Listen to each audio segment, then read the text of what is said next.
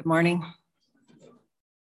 When I first read the Ephesians passage that Alan just read, I thought that patient, gentle, loving, and humble were words that I would use to describe Elisa if asked. You are deeply thoughtful, very respectful, and full of forbearance. And you've done and had challenging jobs before. So even if you're a self described baby pastor, what is outlined in this passage is not new to you. But perhaps being a pastor is of, a, of an unusual job. And this pastorate is uniquely weird in that you've known many of us in one way as members of the same congregation. And now you're going to get to know us in a different way as our pastor. We will be at different points deeply disappointing. The work will be hard, and the demands on your time unfair. Paul in this passage urges the reader to live a life worthy of the calling you received. I might put it in a slightly different way. How do you live a life that allows you to continue this call? After all, we're seeing record pastor burnout these days, with 42% of pastors saying they've considered leaving the pastorate in the last year. I thought I'd offer some suggestions from pastors I know and admire about how they've worked at this. One of the best ways I've observed pastors limit burnout is to build mutual relationships with a lot of different kinds of people. Being a pastor can sometimes kind of create an unintended barrier where people are afraid to talk to you about normal things, or they tell you too much about themselves, or they avoid you and they almost always forget to ask you about yourself. One of the pastors I work with has addressed this by regularly sweeping up cigarette butts in the church parking lot while wearing his collar. He greets everyone who cuts through the lot on their way to the hospital or heading downtown. He knows many of the regular foot traffic by name, often asks about their family and something specific about their lives. Perhaps most importantly, they return the favor, helping to fix a snowblower one winter holding a piece of spouting while he's unclogging a storm drain, and always asking about his kids. He is much less the other in his own community, thanks to this simple task he does several times a week. Another pastor I work with has what he calls the flower fund. I mess up, he said, and when I do, I send flowers and apologize and then move on. To be clear, this suggestion is less about you making mistakes and more about how particularly deep and hard misunderstandings in church can be. But this is a good way, thought, for him to acknowledge painful, awkward times, have someone feel as if they've been seen by him, and take responsibility for his part of it, if appropriate. These are things that don't often happen in church. Finally, Seek out the laughter and joy this call will bring you. Often it's the simple things. Last Sunday night in the heat, I stood with a pastor and someone attending a community meal that we serve most every Sunday night.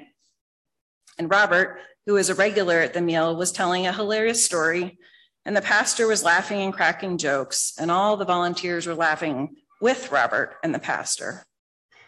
It was more fun than I'd had in a long time at work, and I was grateful for the unexpected moment. This city is full of wonderful pastors who are excellent resources and also often happy to laugh or vent. You have a great, solid group of friends, many of whom are here today. But seek out these pastors when you need someone who really gets it and with whom you can share hard and good things without feeling like you're betraying the trust of your congregation. Thank you, Elisa, for taking the risk and accepting this job. Thank you for being here. We're really looking forward to this.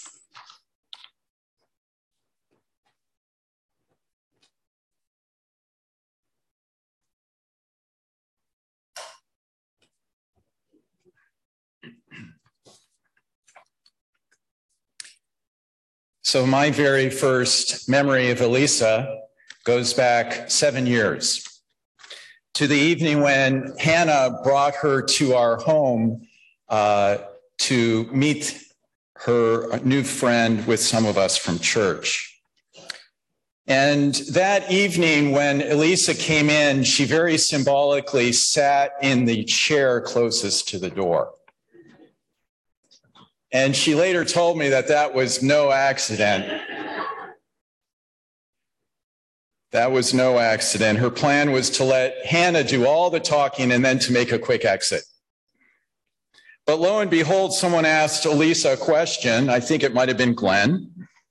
And to her great surprise, she was soon opening her heart to us about her life, about her faith, about God's call to ministry, and the deep pain she felt in having that call blocked because of her orientation. And before we knew it, two hours had just flown by, and uh, Elisa was still sitting in her seat. What I remember most about that evening was both of them sharing how their love for Jesus was the quality that was actually attracting and drawing them toward each other. Did you hear that? Their shared love of Christ was drawing them together. And then later on, as their relationship deepened, they began to realize that their relationship might actually help them to follow Jesus better together than apart. And so when they started talking about marriage, they started talking about church as well. Our church. And Hannah asked Elisa this beautiful question Will you come love this church with me? Not because we're some special church and we're easy to love. but because making this kind of commitment to a congregation is how God grows us and shapes in us Christ likeness. For the first three chapters in Ephesians, Paul expounds on how through Jesus we have all been reconciled to God and to each other. How Jesus has broken down all the terrible walls of hostility that divide humanity. Think of all those walls. And knit us together into a new humanity, a new family of reconciled enemies. And then Paul's letter pivots. In the second word in our reading today, he says, therefore, in light of everything I've been telling you for three chapters, he now urges us to live our lives in grateful response to God's grace, to live out our shared calling together. And what is that calling? It's to be the family of God a family known for unity and patience and gentleness and love and forgiveness when we fail to do all those things. A family where divisions between nations and races and genders and classes are being healed. And so in the Greek today, when Paul says, I beg you to lead a life worthy of the calling to which you call, you've been called, each you is plural. Everyone, everybody, all of us are called. If Paul had been from the South, he wouldn't have said you, he would have said, right. If he had been from the Midwest, what would he have said? No, you guys. If he's from Pittsburgh, Philly, Right. Use.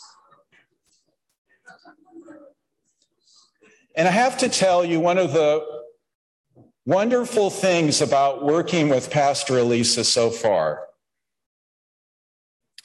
is the beautiful way I see her drawing all of you to serve and to minister with her. She's actually much better at this than I am already. She clearly believes that her pastoral role is first and foremost to equip and empower all of us for our shared calling. So get ready for her shoulder tap. Because, dear friends, in the family of God, there is no one ungifted. There is no one not empowered. No one not called to lead a life worthy of the calling to which we have all been called. Amen.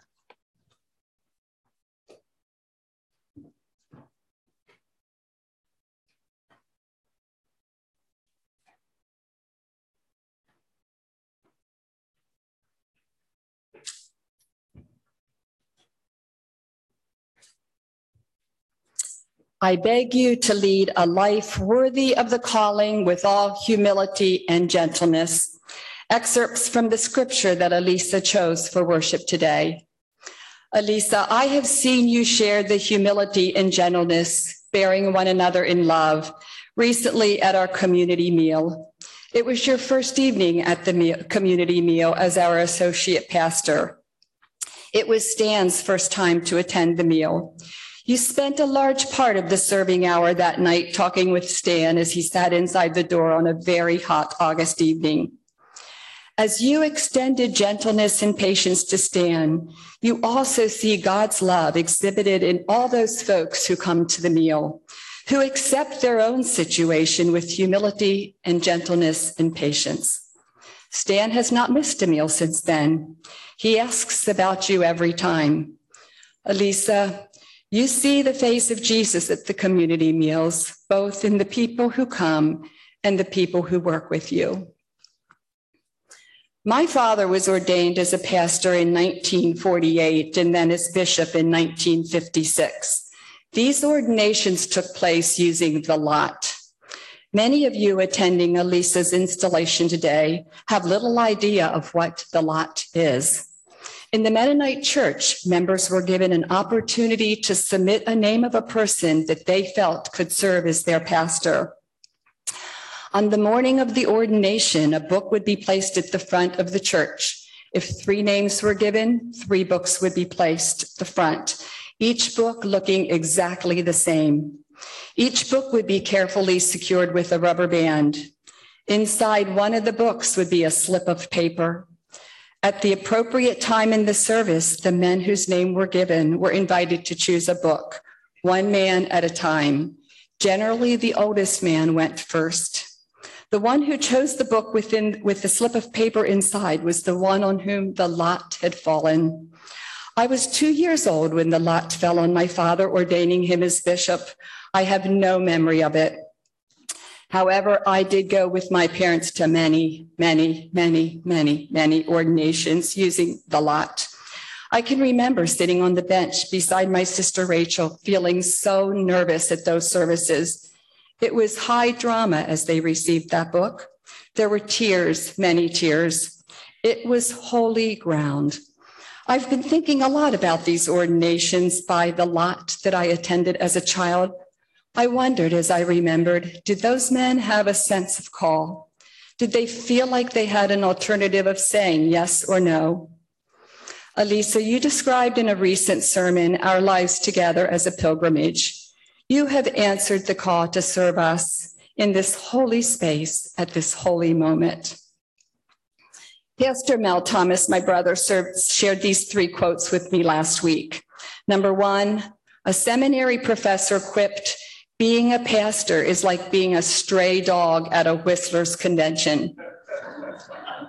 Number two, Being a pastor, observed another, can feel like you are the pivotal goose at the head of the familiar V pattern in the sky. You don't know if you're being followed or chased. And number three, the mother of Franklin D. Roosevelt lamented to a friend, I've always wanted Franklin to be a minister. He only got to be president of the United States.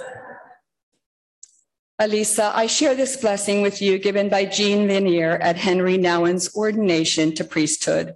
May all your expectations be frustrated. May all your plans be thwarted. May all your desires be withered into nothingness, that you experience the powerlessness and poverty of a child and sing and dance in the love of God, the Son, and the Spirit. Elisa, despite our human limitations, we are radically loved by God. And in God's great compassion, God uses our weakness to bring God's strength to all who are called to, called to serve. You have been called to this pastoral ministry. I welcome you, Elisa, as my pastor.